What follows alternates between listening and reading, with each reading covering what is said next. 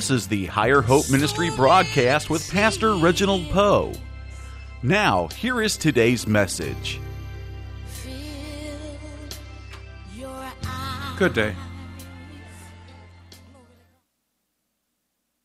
Today we're going to consider God continuing with the attributes of God. That God is our stronghold. In Jeremiah, the 31st chapter, verse 33,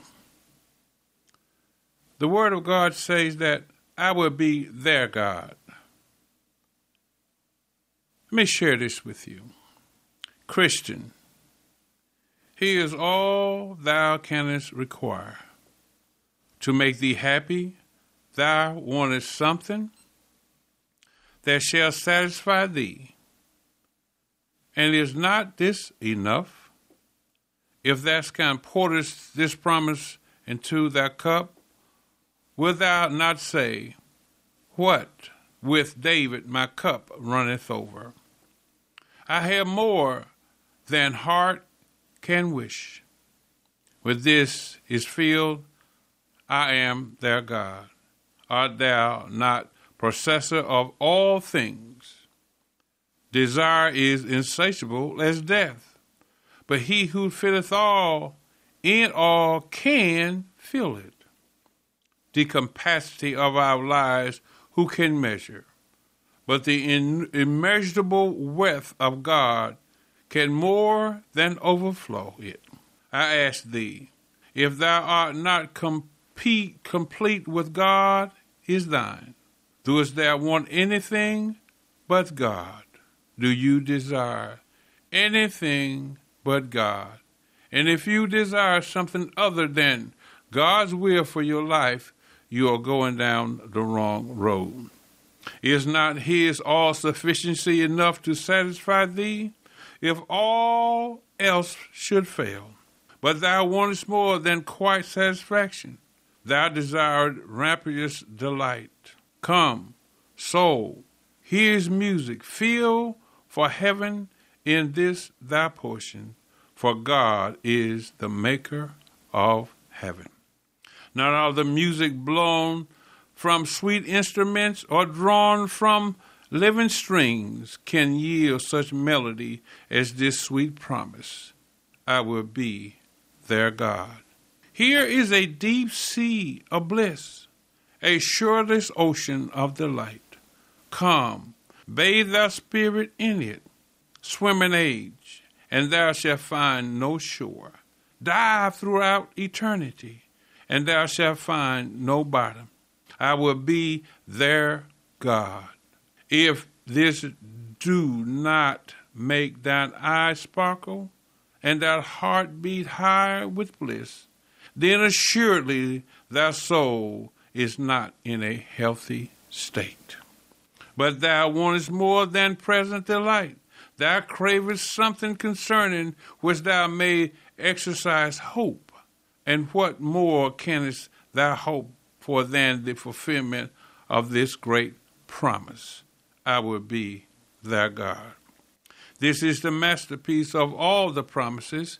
Its enjoyment makes a heaven below and will make a heaven above. Dwell in the light of thy Lord, and let thy soul be always ravished with his love. Get out the marrow of fatness with this portions yields thee.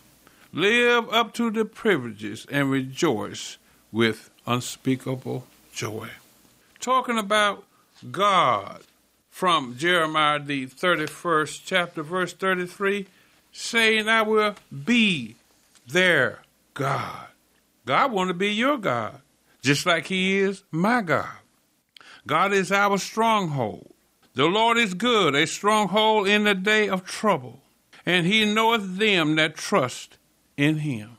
Nahum, the first chapter, verse 7. God knows the ones who trust him. Do you trust God or you just saying within yourself, I'm going to have a appearance of trusting God, thereby wherever I am in a religious circle, I won't be questioned. This verse is an island in the stormy lake of Nahum prophecy. All is calm in this verse, though the whole content context is tossed with tempest. The text is full of God and brim, brims over with his praise. I will be your God, says God. God Himself, Jehovah is good, good in Himself, essentially and independently, good eternally and unchangeably, good in all His acts of grace, good in His all of His acts of grace toward you, not only you me also. Good in his present act, be it what it may.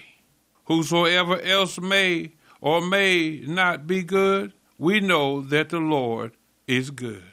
Matthew 19, verse 17. He's a God to us, a stronghold in the day of trouble. Under special circumstances, our resort the day of trouble, when trial is special and vehement, the day of trouble, temporary, but yet long enough to last through our life unless the Lord prevent. The day of trouble, when within, without, around, there seems to be only care and fear and want and grief. We have to maintain our peace. We must defy our foes, who dares not attack such a fortress, the fortress who have latched on to the term, the scripture, God is my God. God also is the God of the needy. He's a refuge for them. Now, let's look at the word needy.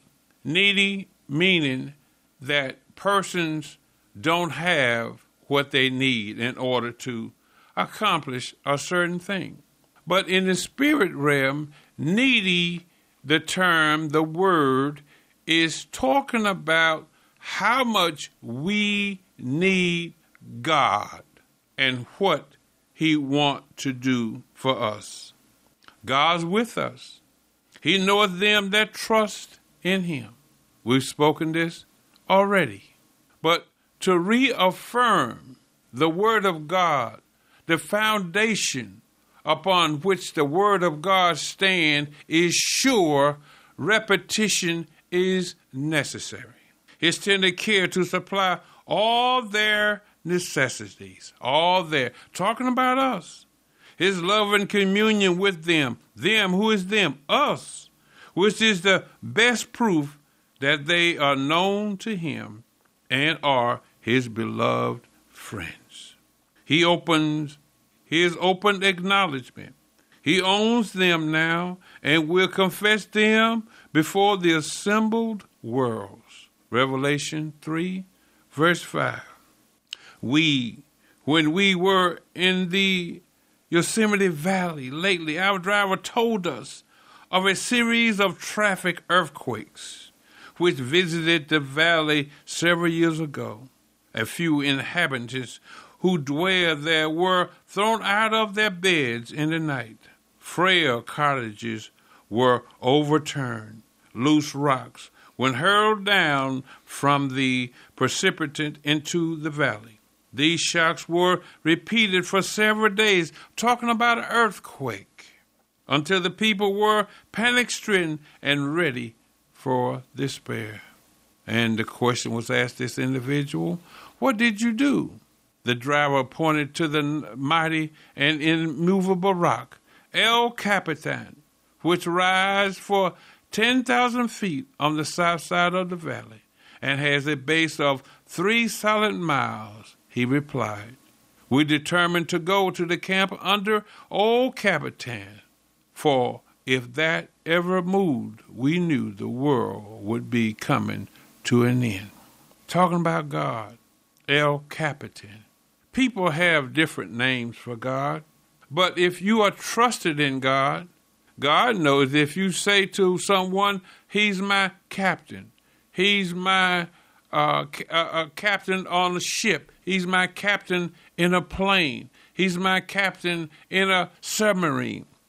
Wherever you have type of captain you've assigned him, as long as you are trusting in God and believing in God and surrendered to God, then God knows what you mean. Many talk of trusting God when indeed they know nothing of real faith. How are we to know who who is and who is not? That's what a believer said. This question is hard to answer in times of prosperity, but not in the day of trouble. Then the true the true truster is calm and quiet in his God, and the mere pretender is at wit's end. Now, when we are prospering, many Christians don't study Scripture the way they should. They don't pray the way they should. They don't call upon God the way they should. But when t- trouble comes, well, it's all God, but God knows your heart. This word seems to hint as much. Everybody can find a bird's nest in winter when the trees are bare but the green leaves hide them. So are believers discovered by adversity. One thing, however, should be should never be forgotten. Whether we know believer or not, God knows them. He does not include one hypocrite in the number, nor exclude one sincere truster, even though he be of little faith. He knows infallibly and universally. Does he know me? Does God know you?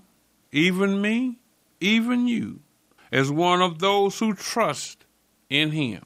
The Lord knows them that are his, and they know him as their stronghold. Have I such knowledge? Do you have such knowledge of God? Is God your stronghold? Is he your God? Someone that you trust in, someone that you believe in, someone that you have put total confidence and dependency upon him. If you are, that's a very good thing. If you are not, then I strongly suggest to you to begin to seek God in all of his righteousness asking that God bless you and God keep you in all things.